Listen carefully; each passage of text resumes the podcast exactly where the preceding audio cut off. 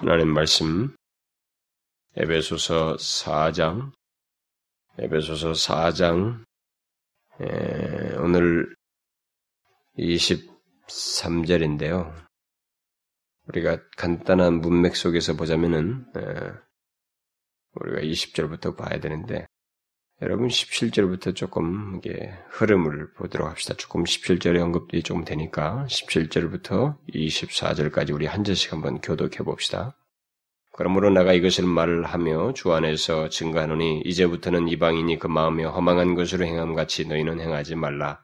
저희 종명이 어두워지고 저희 가운데 있는 무지함과 저희 마음이 굳어짐으로 말미암아 하나님의 생명에서 떠나이도다. 저희가 감각 없는 자 되어 자신을 방탕에 방임하여 모든 더러운 것을 욕심으로 행하되 오직 너희는 그리스도를 이같이 배우지 아니하였느니라. 진리가 예수 안에 있는 것 같이 너희가 과연 그에게서 듣고 또한 그 안에서 가르침을 받았을진데 너희는 유혹의 욕심을 따라 썩어져가는 구습을 좇는 옛사람을 벗어버리고 오직 심령으로 새롭게 되어 하나님을 따라 의와 진리의 거룩함으로 지으심을 받은 새 사람을 입으라. 물론 22절부터 24절의 그 내용을 지금 흐름 속에서 어, 특별히 지금 지난주에 22절을 통해서 살펴봤죠. 오늘은 그 23절에 오직 심령으로 새롭게 되어라는 어, 말씀을 살펴보려고 합니다. 24절까지 가려니까 너무 많고 24절은 독립적으로 살피는 게 좋을 것 같아서 그냥 23절만 오늘은 제가 간단하게 살피려고 합니다.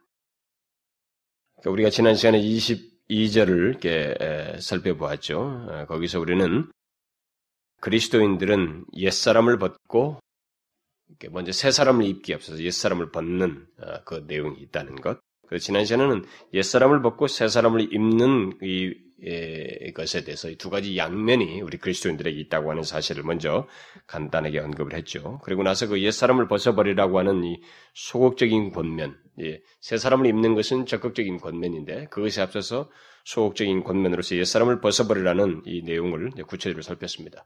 반드시 이 두 가지가 함께 있다는 거죠. 소극적이라는 말은 있어서 우리가 다소 소홀히 해도 된다 그런 얘기는 아니죠. 성격상 그렇다는 것이고 이 두 가지는 같이 있어야 된다라고 그랬습니다. 그래서 먼저 옛 사람을 벗어버린 것이 그리스도인은 반드시 있다.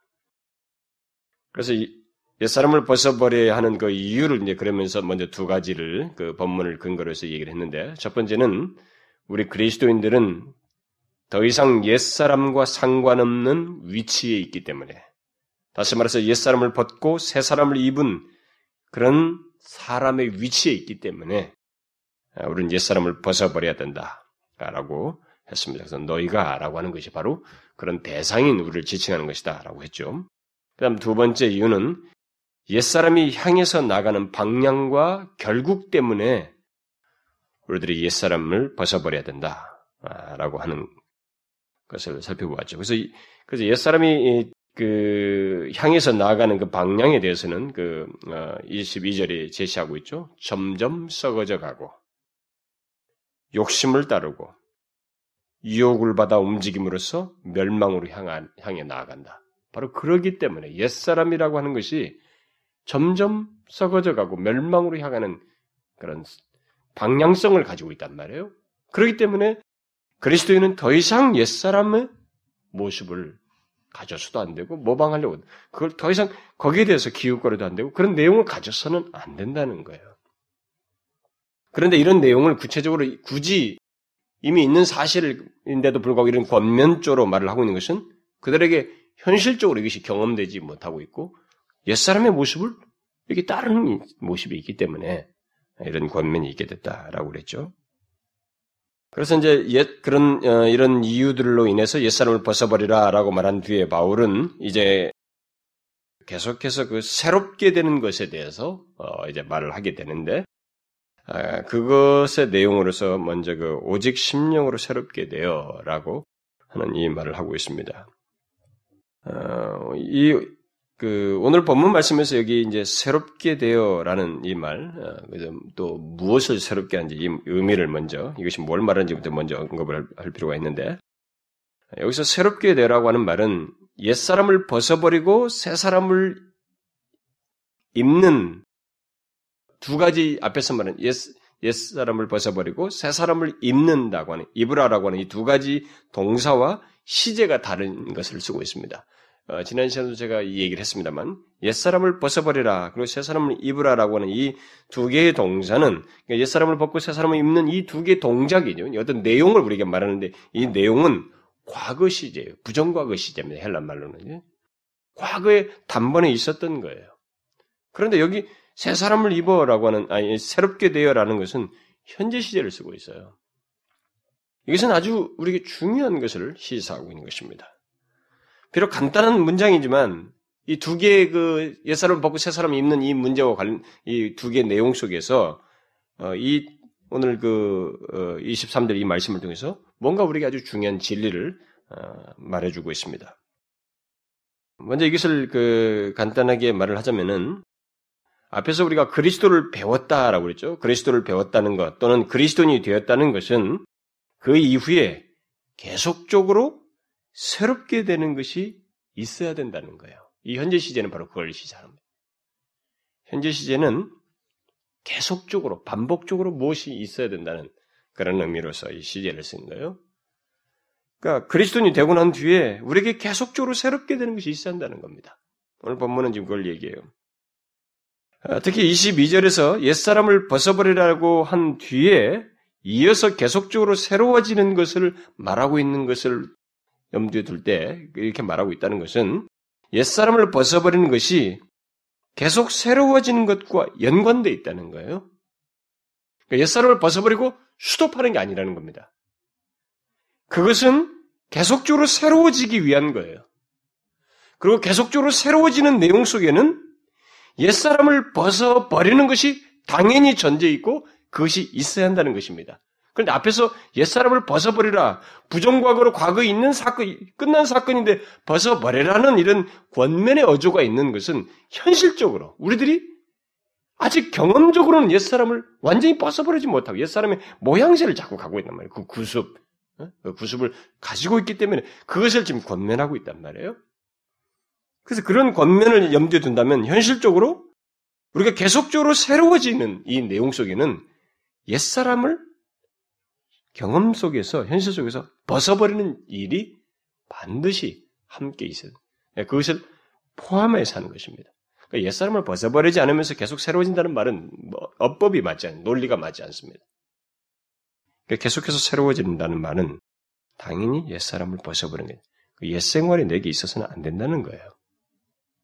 이런 것은 어, 경험적인 것 때문에 이렇게 권면이 있습니다. 사실 예수 믿는 사람들이 그리스도인 되고 나서 그 사람이 옛날의 습관, 옛 사람의 그 구습을 완전히 제거하지 못하죠? 그게 잔대로 있어요. 이미 어떤 우리에게 새 사람이 된 옛 사람을 벗어버리고 새 사람이, 새 사람을 입은 분명한 사실이 있는데, 그리스도에 의해서, 하나님에 의해서 그게 있게 됐는데, 그것을 내가 경험하기로는 시간이 걸려요. 충분히 누리기는. 마치 노예가 노예 해방을 시켜줬지만 이 노예 근성이 남아있는 것과 비슷한 겁니다. 그래서 이, 이, 그런 연결고리 속에서 오늘 본문을 얘기하고 있는 것입니다. 그래서 옛사람을 벗고 새사람을 입는 것은 그 새사람을 입는 것을 구체적으로 경험하는 것은 계속해서 심령으로 새롭게 됨으로써 경험하게 되는 거예요. 실제적인 면에서. 그러니까 여러분과 제가 예수를 믿고 나서 그리스도인이 되고 나서 뭐 여기 성경대로 말하면 옛 사람을 벗고 새 사람을 입고 난 뒤에 그것을 자기가 누릴 수 있으려면 계속적으로 새롭게 되는 것이 경험적으로 있어야 돼요. 이게 없으면 예수 믿어도 노예 근성 가지고 살아가는 거예요. 옛 사람의 구습을 가지고 살아가는 겁니다. 이게 뭐가 뭔지 아직까지 명확하게 안 되는 거예요. 뭐 이쪽도 가 있는 거고 저쪽도 선명치가 않은 거예요. 그래서 당시 그리스도인들에게 너희는 그런 사람들이 아니다. 명확한 자신들의 그 상태를 정체성을 얘기해 주는 거예요. 그래서 결국 본문은 옛사람을 벗고 새사람을 입은 우리 그리스도인들은 그것을 삶 속에서 항상 누리고 경험하기 위해서 계속해서 심령으로 새롭게 되는 것이 있어야 한다는 것을 말해주고 있습니다. 그런데 이렇게 새롭게 된다는 것은, 이 새롭게 되는 것은, 어, 우리말 번역이 시사해 주듯이 수동태형을 취하고 있어요. 그 말은 우리를 새롭게 하는 것은 우리 자신이 아닌 우리 밖의 요소라는 겁니다. 우리 타자에 의해서라는 거죠. 그럼 뭐겠어요? 우리 새롭게 하는 타자는 누구겠습니까? 뭐 하나님, 더 성경적으로 더 구체적인 어, 삼위 중의 역사를 말하자면 뭐 성령 하나님을 생각할 수 있겠죠. 하나님이라는 것입니다. 결국 성령에 의해서 우리들은 항상 새롭게 되어져야 한다는 것을 말을 해주고 있습니다. 그런데 흥미로운 사실은 새롭게 되어야 한다고 권면을 하고 있다는 거예요. 옛사람을 벗어버리라. 새롭게 돼야 된다. 그 다음에 새 사람을 입으라. 이게 권면 어조로 이게 나오고 있다는 거예요. 성령에 의해서 된다고 말 되는 내용인데 이렇게 권면의 어조로 말을 하고 있다는 것입니다. 그렇다면 이건 뭘 말하는 것이겠어요? 이 성령에 의해서 새롭게 되는 것은 기계적으로 되지 않는다는 거예요. 네? 여러분 잘 하셔야 됩니다. 성령에 의해서 새롭게 예수 믿는 사람들이 아, 우리가 나중에 성령께서 다 알아서 우리를 말이야 빚으시고 만드실 거야. 빚는다라는 것은 주권자가 그분이시다는 것이지 내가 거기서 그냥 전혀 뭐 반응도 안 하고 그렇게 된다는 말은 아니에요. 아무리 하나님을 거역하고 거역해도 결국 하나님의 주도하심 속에서 그 사람은 결국은 반응하는 것을 포함하는 거예요. 그래서 본문에서 새롭게 되라는 말은 거듭나는 문제를 말하는 것이 아니고 거듭난 사람에게 뒤에서 일어나는 문제를 지금 얘기하고 있는 것입니다. 거듭난 사람들에게 계속적으로 새롭게 되는 문제를 얘기하는 거예요. 그러면 거듭난 자에게 무엇이 있어야 한다는 것입니까? 거듭, 거듭난 자 안에서 새롭게 하시는 이 성령을 따라서 계속해서 새롭게 되는 일이 있어야 한다는 거죠. 근데 그리스도인들은 그, 어, 이 새롭게 된 사람으로서 항상 새롭게 된다. 성령과 함께 새롭게 되는 그런 모습이 있어야 된다는 것입니다. 근데 무엇이, 무엇이 새롭게 된다고 본문에서 말하고 있어요? 심령이라고 말하고 있습니다. 오늘 본문에서. 이것을 원문대로 번역하자면, 이 우리말은 이 간단하게 되어 있습니다만, 원문대로 번역하면, 너희 마음의 영이에요.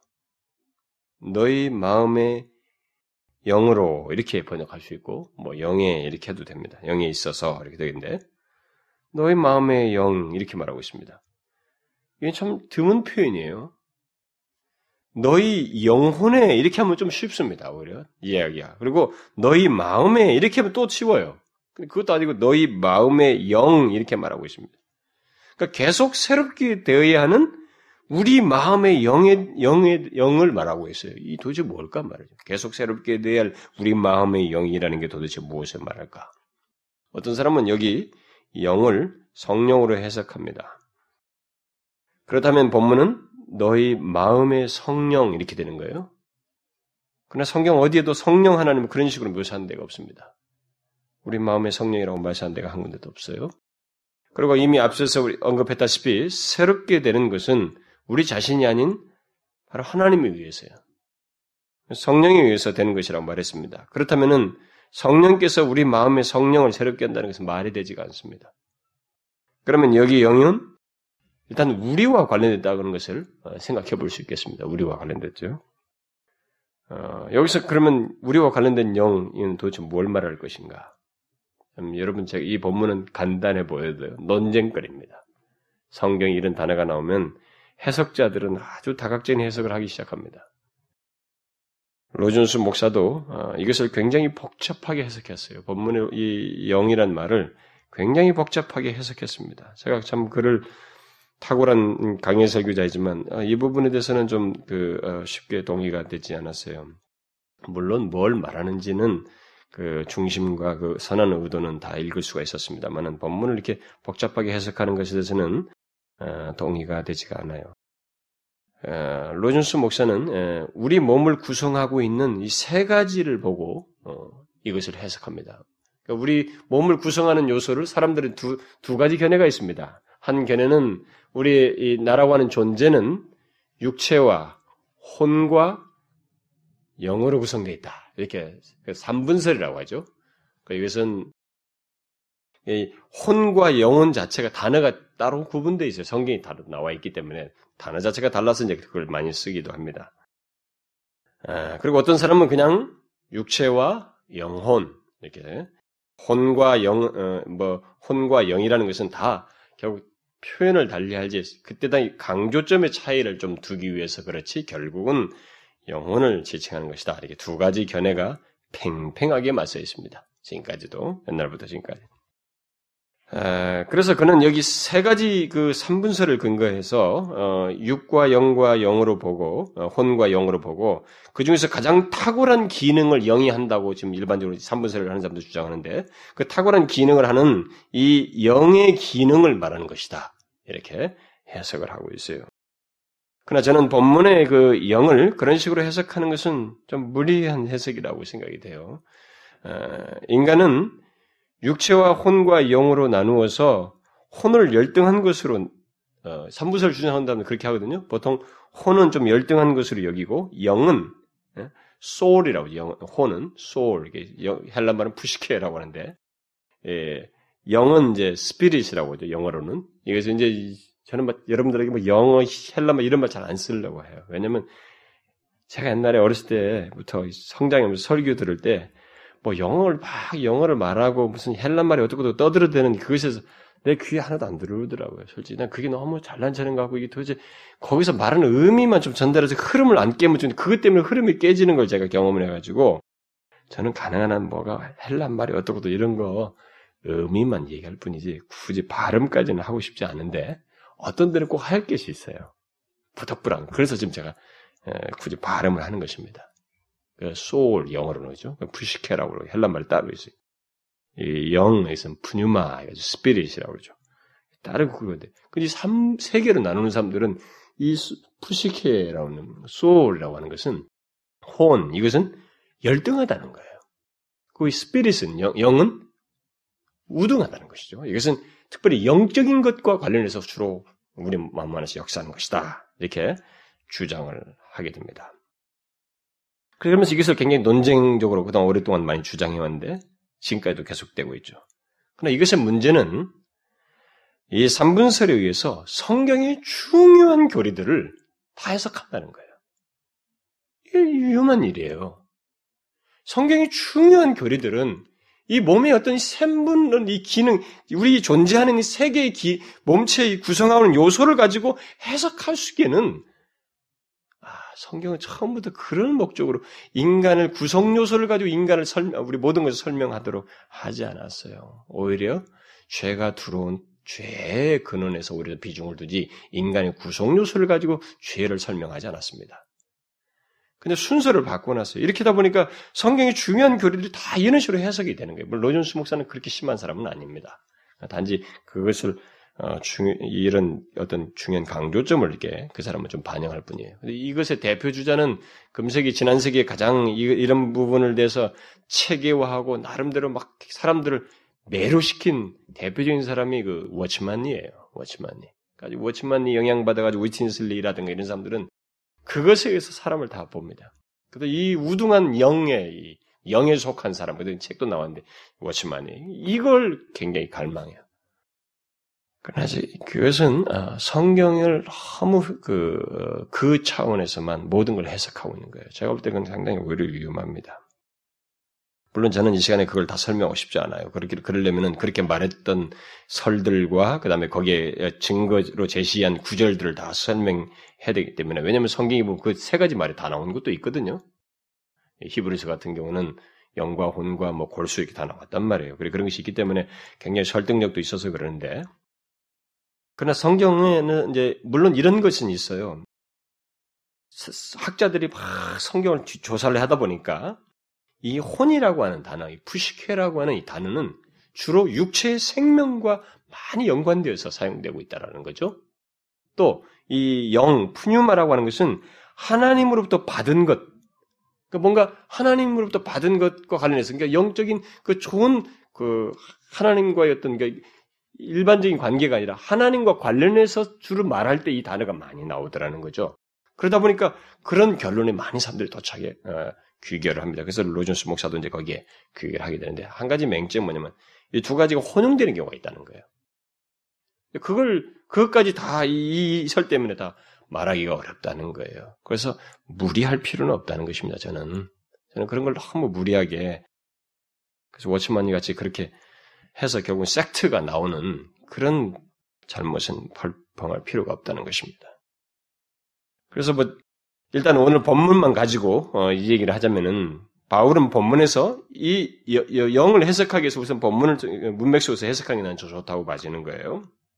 그러면 성경에서 영이라는 단어를 다 쓰인 것을 뽑아낼 게 아니라 왜냐하면 여기서 영의 마음도 아니고 마음의 영으로 얘기하고 있단 말이에요. 그러니까 이것은 뭔가 바울이 지금 말하고 있는 흐름이 있어요. 그것과 관련되어 있습니다. 바울은 본문에서 이 영을 마음보다 더 큰 것으로 말하고 있지 않습니다. 어, 그렇게 존재의 어떤 큰 구성 요소로 말하고 있지 않아요. 그래서 일단 그 오늘 본문을 가지고 말하면 바울이 본문에서 말하고 있는 이 마음의 영은 우리 존재 안에 있는 어, 영을 강조하여서 한 말이라기보다는 앞에 이와 유사한 구조로 말한 것이 있어요. 4장 17절에 보면 그 앞에 4장 17절에 보면 그 마음에 허망한 것이라는 말이 있습니다. 이방인에게 있는 그래서 이 이방인의 17절부터 그 19절까지가 이방인의 상태를 말하는 것인데 17절이 뒤이어서 18절과 19절에 말할 상세한 설명에 앞서서 큰 전제예요. 큰 전제로 이방인의 상태를 말하는 한 단어로 응축한 것이 뭐냐면 그 마음에 허망한 것이었습니다. 바로 거기와 대조되는 말이에요. 똑같은 거기서 사용한 이 마음, 그 마음 똑같은 성경을 우리나라로 번역할 때 마음이라는 말은 여러 개 단어로 있어요. 근데 여기서 앞에 있는 이 마음과 여기 있는 마음은 똑같은 단어예요. 바울은 의도적으로 문맥 속에서 그걸 말하고 있는 겁니다. 그래서 4장 17절에서 그 오늘 본문에 나오는 것과 똑같은 마음이라는 말을 사용해서 이방인을 지배하고 있는 그 마음의 허망함에 대해서 앞에서 말을 하고 여기는 그리스도인을 지배하고 있는 마음의 영을 얘기하고 있는 거예요. 네, 문맥 속에서요. 우리가 그것을 염두에 두는 것이 이것을 여기 영을 해석하는 것이 더 좋다고 봅니다. 왜냐하면 항상 성경은 문맥이 중요하거든요. 그 문맥 속에서 말하는 것이 가장 중요하기 때문에 그러면 이게 무엇을 말할까? 여기서 말한 마음의 허망한 것과 허망함과 대조되는 마음의 영은 이것은 무엇을 말할까? 여러분들 제가 너무 복잡하게 설명하는 것 같죠? 근데 여러분들이 이렇게 지금까지 설명된 것들을 17절부터 쭉 살폈던 사람들은 그 구절 읽으면 다 생각나죠. 최소한. 우리에게는 충분한 이 진리 이해가 있어야 되는 거예요. 어떤 게 물론 큰 단락을 읽고 거기서 좋은 말만 해가지고 교훈을 해도 우리는 은혜 받을 수 있어요. 그러나 성경을 기록했을 때 이 저자의 이 모든 사람의 저자 배후에는 성령이 계셔서 우리에게 전달하고 있는 메시지를 선명하게 가지고 있기에 그것을 대충 건너뛰는 것은 그렇게 바람직해 보이지 않아요. 그래서 특별히 교리적인 내용들을 담고 있는 그런 서신들은 더욱더 그렇습니다. 그래서 우리가 조금 이것은 주의해서 볼 필요가 있어요. 그러면 여기서 대조되는 이 마음의 영은 무엇을 말할까? 일단 우리가 앞에 4장 17절에서 이 마음이 무엇인지를 언급한 바가 있습니다. 설명한 적이 있었죠. 거기서 말한 이 마음이라고 하는 것은 사람의 영혼 전체를 말한다. 곧 이지와 감정과 양심과 의지와 뭐 그런 것등 그래서 전 인격을 뜻한다라고 이미 말한 바가 있습니다. 결국 이방인은 전 인격이 그의 그 사람 존재 영혼 전체가 허망하여서 결국 그들의 사고방식과 이 삶의 태도가 허망하다라고 앞에서 언급을 했습니다. 그런데 이제 바울은 그런 이방인과 대조되는 전 인격의 상태, 그리스도인들의 전 인격의 상태를 마음의 영이라 하는 말로 말을 해주고 있는 것입니다. 그럼 뭐겠어요, 여기? 그런 대조되는 마음의 영은. 이방인의 전인격을 지배하는 허망함과 대조되는 그리스도인의 전인격을 지배하는 무엇? 그게 뭐겠어요? 일단 그것은 가장 쉽게 말하자면은 그것은 사고방식과 이런 전인격의 그 구성 요소들이라고 볼 수 있겠죠. 그러니까 한 어떤 것을만 말할 수 없는 거죠. 그러니까 그리스도인의 전인격을 지배하는 어떤 새로운 사고 방식과 삶의 태도가 태도라고 어, 말을 할 수가 있겠습니다. 앞의 것과 비교해서 설명하자면 병행해서 설명하자면 그렇게 말할 수 있습니다. 따라서 우리 마음의 영은 우리 그리스도인의 목적과 목표를 결정하고 우리의 행동을 지배하는 것, 곧 우리의 사고방식과 생활방식을 말한다고 할 수가 있겠습니다. 만일 여기서 더 나아가서 말한다면, 더 나아간다면, 우리의 삶의 태도나 사고방식, 또 우리의 전인격을 지배하는 영적인 기운이나 생기를 말한다고 말할 수 있겠습니다. 왜냐하면 그리스도인은 새로운 무엇이 있거든요, 지금. 그러니까 우리의 그 사고방식을 지배하는 그런 새로운 사고방식과 새로운 가치관을 가지고 새로운 목표를 향해서 나가는 움직이게 하는 이런 영적인 기운, 음? 그런 것을 말한다고 설명할 수도 있겠습니다. 그러나 이방인에게는 이것이 없는 거예요. 이방인은 없습니다. 오히려 그들은 공허한 목표를 지향하고 그런 지향하는 마음을 가지고 그런 움직임과 기운을 가지고 있습니다. 그것이 바로 허망합니다. 그들의 마음에 허망합니다. 이렇게 묘사했습니다. 그러나 우리 그리스도인들은 새로운 피조물이에요. 그러니까 영혼의 새로움과 함께 새롭게 된 마음을 가지고 삶을 살게 된 자들입니다. 그것이 우리의 마음의 영이에요. 그런 상태, 그런 내용 자체야. 그러니까 우리에게는 그게 있어요. 그래서 그리스도인들은 성령께서 거하셔서 거룩한 원리가 역사되잖아요. 그래서 우리가 뭘 생각하고 목표를 해도 거룩한 것을 추구하시고 거룩한 가치관을 가지고 움직일 수 있다고요. 음? 이런 전반적인 지, 우리 이런 것에서 지배되는 것이 바로 이 마음의 영이다라고 말할 수 있겠습니다. 그래서 우리의 전인격은 거룩한 목표를 향해서 나아갈 수 있게 되고 우리의 사고방식은 거룩한 것을 추구할 수 있게 된, 됐다는 거죠. 우리 그, 그 이방인의 마음의 허망함과는 완전히 다른 대조되는 내용을 우리가 가지고 있다는 것입니다. 그런데 중요한 것은 그것이 곧 우리의 그 심령이 여기서 오늘 본문에 말한 대로 심령이 항상 새롭게 되어야 한다라고 말하고 있다는 거예요. 그런 것이. 계속되는 삶 속에서 새롭게 하시는 성령을 따라서 끊임없이 새롭게 된다는 것입니다. 우리들의 모든 사고방식과 내가 거룩함을 추구해 나가는 모든 것과 나의 삶의 목적과 목표를 결정하고 향해서 나가는 이런 모든 것들이 항상 새롭게 된다는 거예요. 흔한 말로 말하면 끝없는 내적인 갱신이 있어야 된다는 거예요.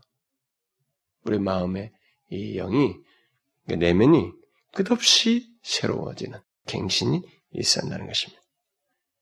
아, 그러면 왜 바울이 이런 진리를 옛사람을 벗고 새사람을 입으라는 권면 사이에서 언급했을까?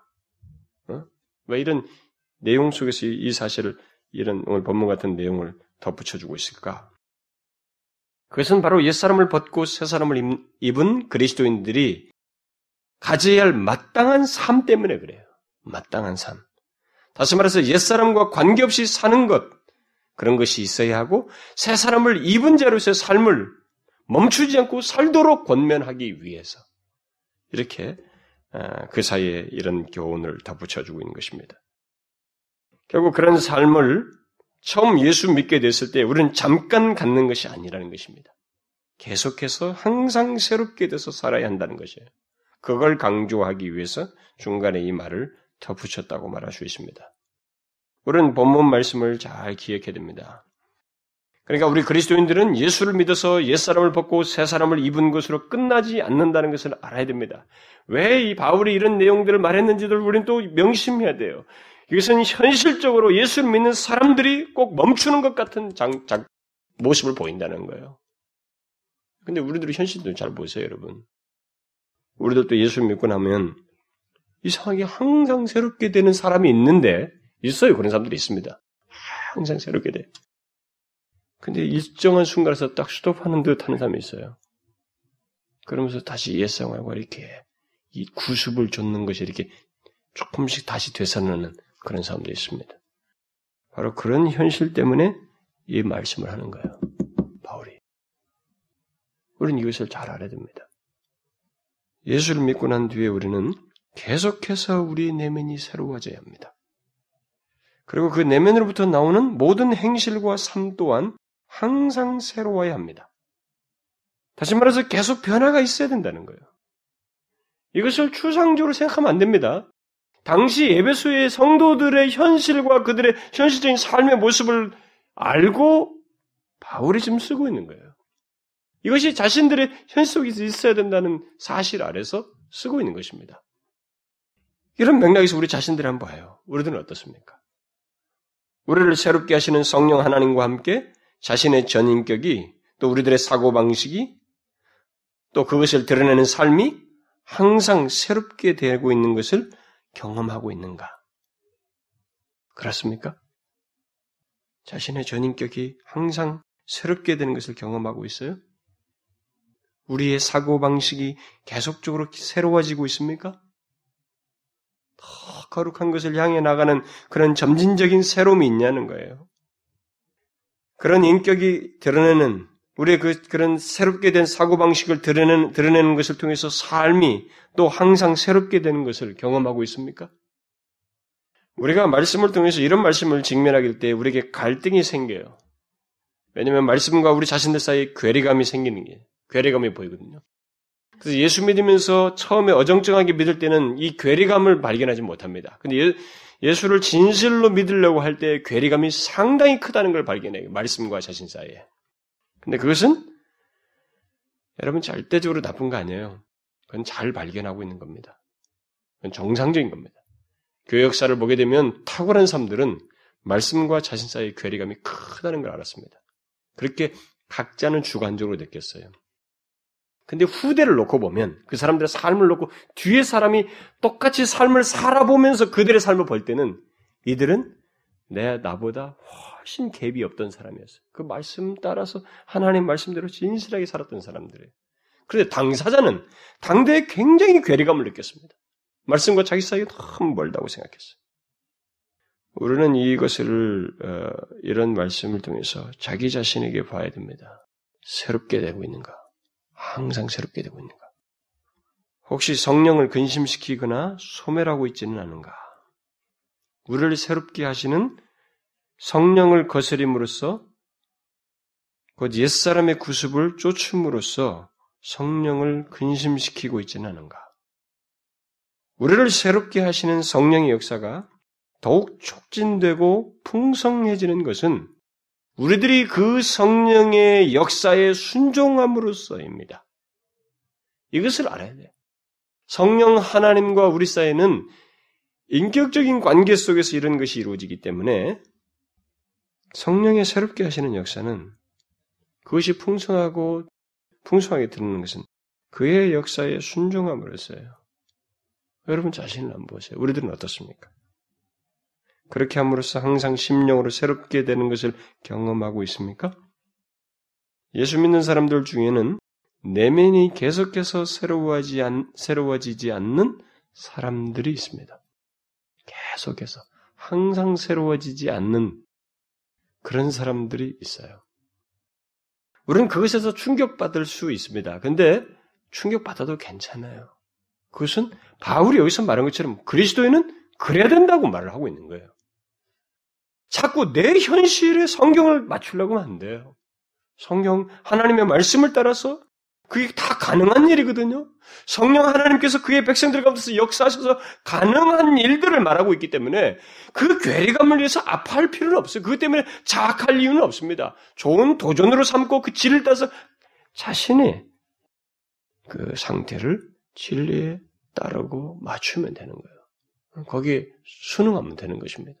근데 어떤 사람들은 계속 예수 믿으면서도 이렇게 저기 앞에 가는데 제일 뒤에서 막 중얼중얼 따라온 사람들처럼 어? 디뭐 행군할 때 같아 보면은 하, 뒤에 있잖아요. 뒤에 따르면서 아, 왜 하는 거야? 막 이러면서 다른 사람들 가만히 입 다물고 잘 가고 있는데 힘들어도 근데 제일 뒤에면서 투덜투덜 어? 그런 사람이 있단 말이에요. 근데 예수도 꼭 그렇게 믿는 사람이 있어요. 그러니까 성경이 왜 저렇게 말하냐 이거지. 왜 다, 그 자기에게 모든 걸 기준으로, 자기가 기준이에요. 자기에게 맞추는 것입니다. 여러분, 그렇게 하면 죽을 때까지 그러다 죽는 거예요. 정말로 그렇습니다.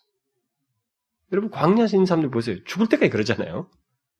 그러니까 하나님이 그래 너희들은 여기서 죽어라 그러잖아요. 광야에 죽어라. 너는 불평하으니까 너는 여기서 죽어라. 여러분 그 농담을 들으면 안 돼요. 그건 하나님의 행사예요. 그게. 하나님 말씀과 나와 괴리감이 있다고 해서 하나님 말씀을 없인 얘기면 안 되는 것입니다. 그것이 기준이에요. 그렇지 못한 나로 인해서 우리는 자각하고 깨어나고 하나님을 붙들고 어떻게 하면 좋아요? 이런 상황에서는 앞선 사람들 중에 누가 어떻게 했을까요? 하나님의 지를 통해서 조명받고 하나님 말씀을 통해서 자기를 살피면 되는 거예요. 그런데 뭐 그걸 가지고 괜히 불평하면서 왜 성경이 이러느냐, 하나님을 꼭 이렇게 믿어야 됩니까? 그러면서 아, 또왜 이렇게 스트레스를 줍니까? 이러면 안 된다는 거예요. 예수 믿는 사람들 중에 내면이 계속해서 변화되지 않는 것은 정상적이지 않습니다. 오늘 본문을 통해서 보면. 그래서 바울은 당시 사람들 중에 너희들 중에 정상적이지 않다라고 지적해주고 있는 거예요.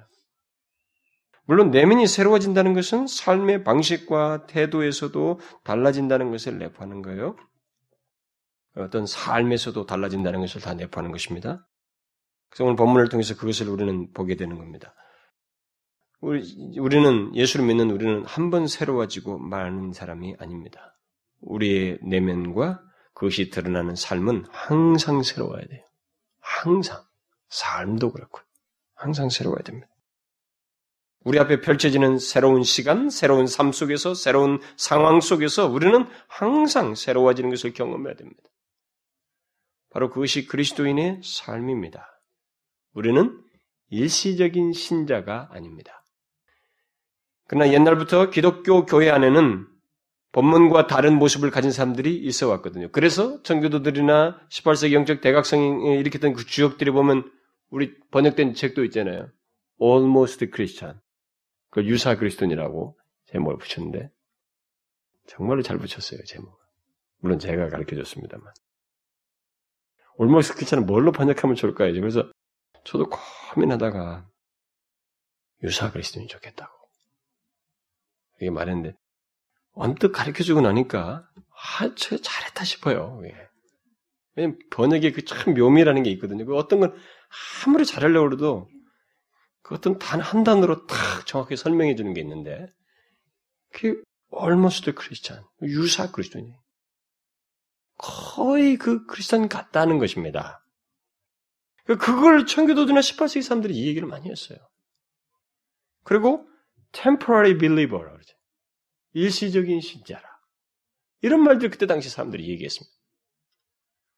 그런 말들은 교회 안에 가짜 신자들이 있다는 말이기도 하고 또는 신자는 신자인데 본문 말씀과 같은 모습, 다시 말해서 항상 심령으로 새롭게 되는 것을 알지 못하는 사람들이 있다는 그런 것을 경험하지 못하고 드러내지 못하는 신자들이 있다는 말일 수도 있습니다. 한번 생각해 보십시오. 옛사람을 벗고 새사람을 입었는데 그런 일이 분명히 자기에게 있었어요. 있게 됐는데 심령으로 항상 새롭게 되는 것을 경험하지 못하고 있습니다. 그러니까 그게 진짜로 있었던 거야? 아니었던 거야? 그게 감이 안 오는 거예요. 새 옷을 입었으면 새 사람을 입었으면 거기에 그 새로움이 이제 계속해서 노출해 드러나야 되는데 그것은 있다고 하는데 항상 새롭게 되는 뒤에서 새롭게 되는 일이 드러나지 않아요. 그러면 의문이 야기되지 않습니까? 이 사람이 정말 새 생명이 있는 건가? 새 생명이 있다면 왜 새 삶이 없지? 진짜 그리스도인 맞는가? 올모스트 크리스천 아니야? 이런 문제가 야기되는 거예요. 물론 사람들은 이런 식의 말과 표현과 지적을 좋아하지 않습니다. 뭐, 그거 좋아할 사람이 어디 있겠어요. 저도 앉아서 들으라면 별로 안 좋아할지도 모르, 모르죠. 특히 이 시대는 그런 식의 표현이나 지적이나 그런 식으로 자기를 설명하는 거라든가 이런 그런 설교나 권면 이런 것들을 못 견뎌 합니다. 특히 자기가 나름대로 괜찮다고 생각하는 사람들은 이런 내용이 almost 크리스찬이며 이런 거 나오면 막 그냥 알레르기 반응, 알레르기 반응이 일으켜요. 어, 못 견디는 거예요. 그래 교회 중직이고 잘 남들에게 인정받는 사람일수록 그런 것은 못 견뎌합니다. 그래서 이제 목사들이 그런 식의 말씀을 거의 말하지 않네요. 않으려고 합니다. 저도 이렇게 참 어떤 사람이 제 설교 테이블 초반 설교를 듣고 나서 지금은 전혀 그런 모습이 없다 이렇게 말하는 사람이 있습니다. 그러니까 처음에는 굉장히 강성이었다는 거예요. 그런 걸 아주 직설적으로 말을 했는데 요즘은 그런 직설적인 표현이 없다는 거예요. 뭐 저는 그게 마음이 변질된 것은 아닌데 이미 한번 말했기 때문에 그걸 자꾸 말하면 여러분 다 뒤집어지지 않겠어요? 그 말을 처음에 했으면 됐지. 뭐 너무 자주 하면 안 되잖아요. 그래서 아마 안 하고 있을 거예요. 예, 제가 볼 때는. 그런데 한 가지 변화가 있어요. 솔직히 말하면. 사람을 이렇게 더 깊이 알아가다 보니까 제가 기계가 아니죠. 인간이다 보니까 알아가다 보니까 저도 피하고 싶은 마음이 자꾸 일어나요. 그런 말을. 그런 설교나 그런 메시지를 피하고 싶어요. 별로 하고 싶지 않습니다. 왜냐면 서로를 많이 알고 있거든요. 알고 있는데 그런 필요를 얘기한다는 것이 서로에게 아픔이 되는 거예요. 그 사람에게도. 별로 그렇게 하고 싶지가 않아요. 그게 설교를 준비하는데 제동장치가 푹 일어나요. 제 마음에서, 생각에서. 그러나 우리가 한 가지 알아야 될 것이 있습니다. 그리스도의 교회는 한 몸이에요, 여러분. 두 개의 몸이 아닙니다. 개체로 흩어져 있는 게 아니에요. 한 몸 안에 있습니다. 그래서 한 몸 안에서 무슨 일이 일어나면, 잘못된 일이 일어나면, 이 새롭게 됐는데, 새 사람 입었는데, 새로움이 드러나지 않고, 옛 사람의 모습을 가지고 옛날 구습이 지고 그 마치 질병 걸린 것처럼 한 모습이 있으면 이게 한 몸에 영향을 미쳐요. 그래서 기독교회 안에서는 자기가 진실로 그리스도인이면 나는 알아서 할 테니까 나 좀 놔두셔. 사실 이 말을 하기 어려워요. 말할 수 없습니다. 그건 불가능해요. 넌 크리스찬이라면 괜찮아요. 나 그리스도인으로서는 그 말 할 수 없습니다. 할 수 없어요. 그리스도의 교회는 한 몸이기 때문에 마냥 몰라라 할 수가 없습니다. 함께 세워져 가거든요. 우리가 앞에 사장에서 말했잖아요. 우리가 다 하나가 되어 온전한 사람을 이루어 서로 하나가 되어서 온전한 사람을 이루는 거예요. 교회는 한 몸을 온전한 한 몸을 이루는 것입니다. 한 몸을 세울 때 특별히 그 부름받은 목사, 네, 특별히 목양의 책임을 맡은 목사는 이 한 몸을 세우기 위해서 그것을 자기가 하기 싫다고 그래서 기피하면 안 돼요. 저는 목사가 점점 변질되는 것이 바로 그렇게 된다고 믿습니다. 왜냐면 너무 잘 알거든요.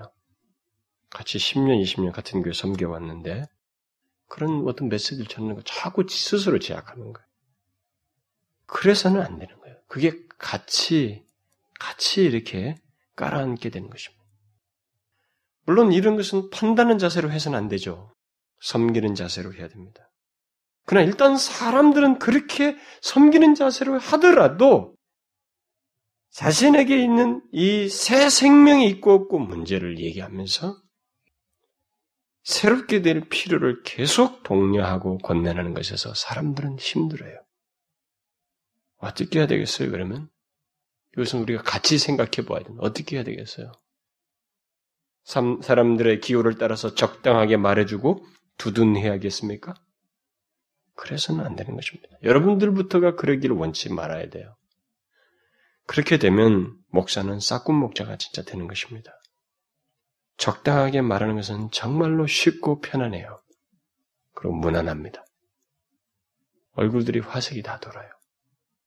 그래서 정, 필요한, 우리에게 고쳐야 할 문제를 진지하게 얘기했을 때는 사람들이 얼굴들이 안 좋아요. 그게 명확하게 보이거든요. 그러나 여러분 같이 깔아앉지 않고 세워져 가기 위해서는 그것을 해야 되는 것입니다. 여러분 옛날에 우리나라의 손양원 목사님이나 이런 사람들이 설교한 것 들어봤어요? 아니 설교한 그 기록 같은 거 봤습니까? 아 굉장히 했습니다. 여러분 사랑의 원자탄으로 나오는 손양원 목사도 설교할 때는 불 같았어요. 예배당에서 중도에 헛소리하고 뭐 그러면 불호령했습니다. 그러면서 그들을 정확하게 진단하고 빠르게 하나님 앞에 돌아오도록 권면했습니다. 실제로 그런 가운데서 많이 사람들이 진지하기도 그랬습니다. 진실하게 돌아오기도 했어요. 그리스도의 참된 종이었던 바울도 본문에서 옛사람을 벗고 새사람을 입은 예배소 성도들이 처음과 다른 모습을 보이자 뭔가 주춤하고 있는 것을 보자 멈추지 않고 있습니다. 벗어버려라 옛사람을. 오직 심령으로 새롭게 돼야 한다. 항상 새롭게 된다. 이렇게 말하고 있는 것입니다. 권면하고 있어요. 지적하고 있습니다. 그들과 이전에 가졌던 좋은 관계를 의식하고 잘하고 있다고 적당히 말하고 있지 않습니다. 옛사람을 벗어버리고 항상 심령으로 새롭게 돼서 새 사람을 입어야 된다고 권면하고 있습니다. 혹시 우리 중에 심령으로 항상 새롭게 되는 것이 무엇인지를 알지 못하거나 항상 새롭게 되는 경험을 자신이 하고 있지 않다면 이 말씀을 통해서 계기로 삼아야 됩니다. 우리는 이건 그리스도인에 대한 메시지예요. 만일 세월이 지나도 내면이 내면의 변화도 생기지 않고 삶의 변화도 없다면 그것은 이상한 거예요. 정상적인 그리스도인이 아닙니다. 항상 항상 새롭게 됩니다. 여러분 항상 새롭게 된다는 말이 고통이 없다, 고난이 없다는 말이 아닙니다. 고통이 있고 고난이 있고 어려움이 있고 환란이 있고 뭐 이런 상황이 다양한 상황이 있어도 우리는 하나님 안에서 새롭게 되는 거예요. 그 얘기하는 거예요, 지금. 우리는 항상 새롭게 됩니다. 이것이 예수 그리스도를 믿는 신자의 모습인 거예요. 혹시 옛사람을 벗어버린 것, 것도 모르고 옛생활을 좋아서 행하고 있다면 그것을 단호하게 버리고 거룩하신 성령을 따라서 또 그가 우리에게 지시하시는 말씀을 따라서 행해야 됩니다. 지난주에 제가 로준스 목사의 그 인용구를 했죠. 성경의 어떤 내용들은 기도를 하지 않고 행실로 옮겨야 하는 내용들이 많이 있다는 거예요. 행실로 옮기는 것은 하지도 않고 기도만 하면 안 된다는 것입니다. 사람을 벗어버리는 것은 기도할 문제가 아니라 행동할 문제라는 거죠. 어, 나 옛, 옛 생활이 있는데 이거 잘 안 끊어져요. 하나님 앞에 기도하면 되겠죠. 기도 좀 해주세요. 이러지 말라는 것입니다. 끊으라는 거예요. 우리는 옛사람을 벗은 사람인데 왜 그걸 끼웃거리냐는 거예요. 기웃거리지 말라는 것입니다. 그렇게 하는 것이 그리스도인이다 하는 거예요. 우리 중에 혹시 예수 믿은 지 얼마 되지 않아서 아직 영적으로 어리다고 생각을 하는 사람이 있다면 또 아직 내면의 변화도 삶의 변화라고 할 만한 것도 잘 모르고 그런 것을 아직 알지 못하는 단계에 있는 사람이 있다면 그는 자신의 심령이 항상 새롭게 된다는 것을 알고 안주하지 말아야 됩니다. 아, 그리스도인의 세계라고 하는 것은 그리스도인의 삶이라고 하는 것은 끝없이 새롭게 되는 것이구나. 여기 성령께서 인도자가 되시는구나. 그가 주도자가 되시고 있구나. 우리에게는 그런 일이 가능하구나라는 것을 알고 나가려고 해야 됩니다. 아, 이제는 됐다. 나 교회 어느 정도 다 알고 교회에서 뭐 직분자 되고 뭐 서로도 관계를 갖고 이런 외적인 것에 의해서 안주하면 안 된다는 거죠. 우리는 우리의 전체 사고방식과 삶의 태도가 새로워져야 돼, 계속적으로.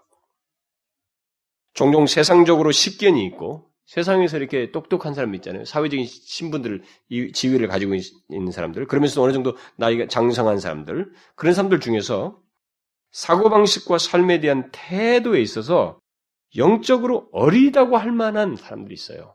그러니까 그 사람이 아무리 밖에서는 잘 나가도 아직 이 영적인 것을 어떤 것을 자신의 삶에서 부딪히는 문제, 이제 인생에서 부딪히는 문제를 자기 나름대로 고민하고 설명을 하는데 참 예수를 오래 믿고 그런 걸 경험한 사람은 아직 어리다고 할 만한 사람이 있어요. 어리죠, 사실은. 자기는 아직도 그게 그걸 어떻게 주님을 믿고 갑니까? 자기는 그게 아직 전적으로 주님 믿는다는 것이 안 받아들여져요. 그래서 자기가 가지고 있는 수준과 경험의 사고방식을 탁 말을 하면서, 드러내면서 거기다가 플러스 신앙적인 것을 탁 섞어서 말을 해요. 그런 사람들에게 오늘 말씀이 아주 중요한 거예요. 그런 사람들은 자신들이 세상적인 식견 있고 지식 있고 어떤 것을 어느 정도 배워서 아는 것이기 때문에 말을 할 수 있는 것이 있다고 해서 적당히 교회에서 이제 어느 정도 수준이 된 것처럼 자기는 일해도 되고 마음대로 해도 되는 것처럼 생각하면 큰 착각이에요. 천만의 말씀입니다. 새롭게 돼야 돼요. 아직 영적인 어린아이인 줄 알아야 됩니다.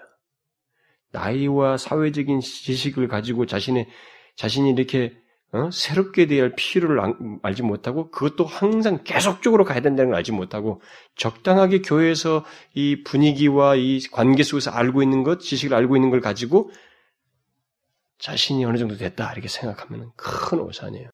그게 위선, 외식으로 가는 첩경입니다. 지름길이에요.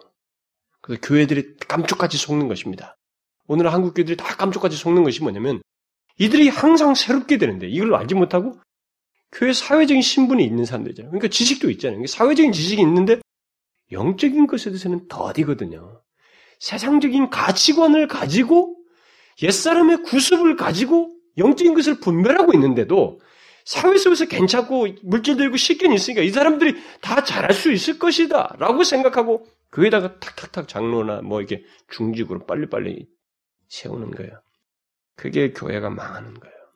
영적으로 생기를 앗아가는 것입니다.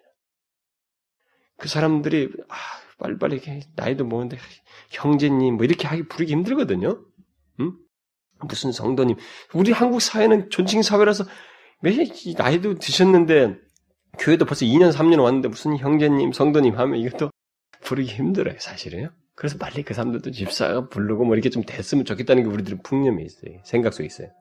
그런데 여러분 그것보다 더 중요한 게 있어요. 그 사람 자신도 살고 교회도 살 수 있는 것은 그 사람이 심령이 새롭게 되는 것을 보아야 돼요. 옛사람을 벗어버리고 새사람을 입은 것은 출발이에요.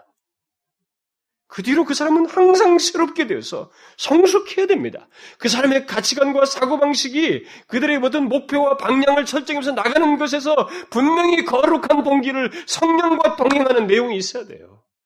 그 마음의 영이 그야말로 점점 새로워져서 충만해진 것이 있어야 되는 거예요. 이게 없이 덜썩덜썩 직분 세워주면 그 사람은 그다음부터 오를 게 없거든요. 자기를 지켜야 돼요. 관리해야 됩니다. 어? 자기를 관리해야 된단 말이에요. 인간은 자기를 관리하기 시작하면서부터 위선으로 빠져들어가요. 뭐 리더든 집사든 권사든 목사든 장로든 딱 똑같습니다. 저도 목사라는 것을 관리하기 시작할 때 저는 위선자가 되는 거예요. 제 과거 역사를 놓고 보면 지금까지 인생 속제 자신을 관리 차원에서 했던 시절이 신학생 시절이었어요. 놀랍게도. 음? 아, 놀랍게 그때는 뭐 신학생이 오히려 뭐 아, 부족하니까 막 개교도 되잖아요. 대충. 그런데 그때 아, 뭘 나를 관리하겠다고 이렇게 위선을 떨었어요. 위선이 되는 것입니다. 여러분, 우리는 관리 차원이 아니에요. 우리는 항상 계속해서 새롭게 돼야 됩니다. 이게 있어야 돼요. 이것이 안 되면 자꾸 불평하게 돼요. 새롭게 되지 않은 사람은 불평하게 됩니다. 그들의 입에서는 불평이 사라지지 않아요. 사라지지 않습니다.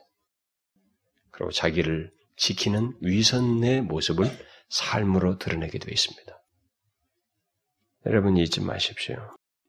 우리는 모두 항상 새롭게 되어야 합니다. 우리의 전 사고방식과 전 인격이 계속해서 새로워져야 됩니다. 이게 그리스도인이에요. 자신을 한번 잘 보십시오. 내가 예수를 계속 믿고 있는데도 나의 사고방식과 내면에 새로워지는 것이 계속해서 새로워지는 것이 있는가? 음? 보셔요. 바울은 그게 그리스도인이에요. 1장부터 3장까지 말했던 4장 16절까지 말했던 그런 교회에 속한 그리스도인들에게 있었던 그들에게 있어야 할 삶이다. 이렇게 말하고 있습니다. 여러분, 괴리감이 생겨요? 그건 불평거리 아니에요. 괜찮아요. 괴리감이 더 깊게 느껴지면 저는 오히려 그 사람들이 더 경건하다고 믿습니다. 솔직히 말해서. 원래 위선자는 괴리감을 못 발견하거든요. 나 괜찮다고 생각해. 근데 영적으로 깨있으니까 괴리가 확, 괴리감 보이는 거예요. 아유, 나 옛날에 그만하도 생각 안 했는데, 영적으로 깨있고 하나님 분별하고 나니까, 막 이게, 얼마나 교만한지. 정신없을 정도로 자기가 교만하다는 깨달아요. 그래서 여러분, 여러분과 제가 영적으로 항상 새로워지는 이 과정 속에 정말 지독할 정도로 옛사람을 벗어버린 옛생활이 내 안에 잔재가 없도록 해야 돼요. 그리고 성령을 따라야 됩니다. 성령을 꾸준히 그분의 말씀을 지시를 따라서 그의 감동하심을 따라서 순종해야 돼. 성령을 소멸하지 않고 근심시키지 않고 따라야 돼요. 그 과정 속에서 여러분 옛 옛사람의 구습이 여러분들 안에 계속 남아 있으면 이거 벗고 입는 거예요. 이거 없이 입는, 새 사람 입는 거 아닙니다. 이거 반드시 내가 던져야 돼요. 혹시 여러분들 중에 옛사람의 구습을 끊지 못한 사람이 있습니까? 다른 사람 보지 말고 여러분 자신의 그 폐역함을 보셔요. 부부싸움 할 때 여러분 해결의 키가 있습니다. 상대를 바라보면 해결이 안 돼요. 내가 지금 이렇게 행동하고 있는 내가 얼마나 이 부패하고 이 악하고 괴악한 자인지 내가 지금 무슨 짓 하고 있지? 내가 이거 만일 온 성도들 앞에서 이 행동을 하고 있다면 거룩하신 하나님의 면전에서 이것을 하고 있다면 이게 도대체 어떤 장면일까? 한번 상상해 보면서 내가 이렇게 더럽고 괴악하구나. 자신의 부패함과 죄악을 보셔요. 그러면 굉장히 진보합니다. 남의 잘못 따지면 진보가 안 되는데 자신 보면 이 옛사람의 구습이 남아있는 것을 보면 많이 진보할 수 있어요. 그거 딱 잘라야 됩니다. 여러분 아시겠어요? 우리는 항상 새롭게 돼야 됩니다. 성령께서 도와주셔요. 그가 주도자이십니다. 이것을 위해서 옛사람 벗어버리고 그분을 따르십시오. 기도합시다. 하나님 아버지, 분명히 우리가 옛사람을 벗어버리고 새 사람을 입은 자이지만 우리에게 옛사람의 구습이 남아있고 그 옛 생활에 대한 그 잔재들이 있어서 항상 새롭게 되어야 할 우리가 그렇지 못하는 모습을 가질 때가 있습니다. 또 그런 일면들을 가지고 우리가 예수를 믿고 있습니다. 분명히 항상 새롭게 되는 그 위치와 자격과 복을 우리에게 주셨지만 그것을 충분히 누리지 못하는 어리석은 상황들을 우리가 갖습니다. 하나님, 이제 이 말씀을 통해서 우리 자신들을 돌이키며 분명히 옛사람의 구습을 저버리고 우리의 심령이 항상 새롭게 되는 그것을 위해서 성령의 인도하심에 기꺼이 순종하며 우리 자신을 기꺼이 순복하여 드리는 그런 일을 잘 할 수 있도록 도와주옵소서. 주의 말씀이 우리에게 때로 괴리감이 생겨지게 되고 어렵게 여겨질지 모르나 하나님 그래도 그 말씀이 있기 때문에 우리가 나아갈 수 있는 것이고 그나마 앞을 보게 되는 것이며 어둠 가운데서도 빛, 빛처럼 갈 길을 찾게 되는 것이온지 주저함 없이 그 말씀을 따라서 그대로 우리 자신들을 펼쳐 보이며 반응하는 저희들 되게 해 주옵소서. 예수 그리스도의 이름으로 기도하옵나이다. 아멘.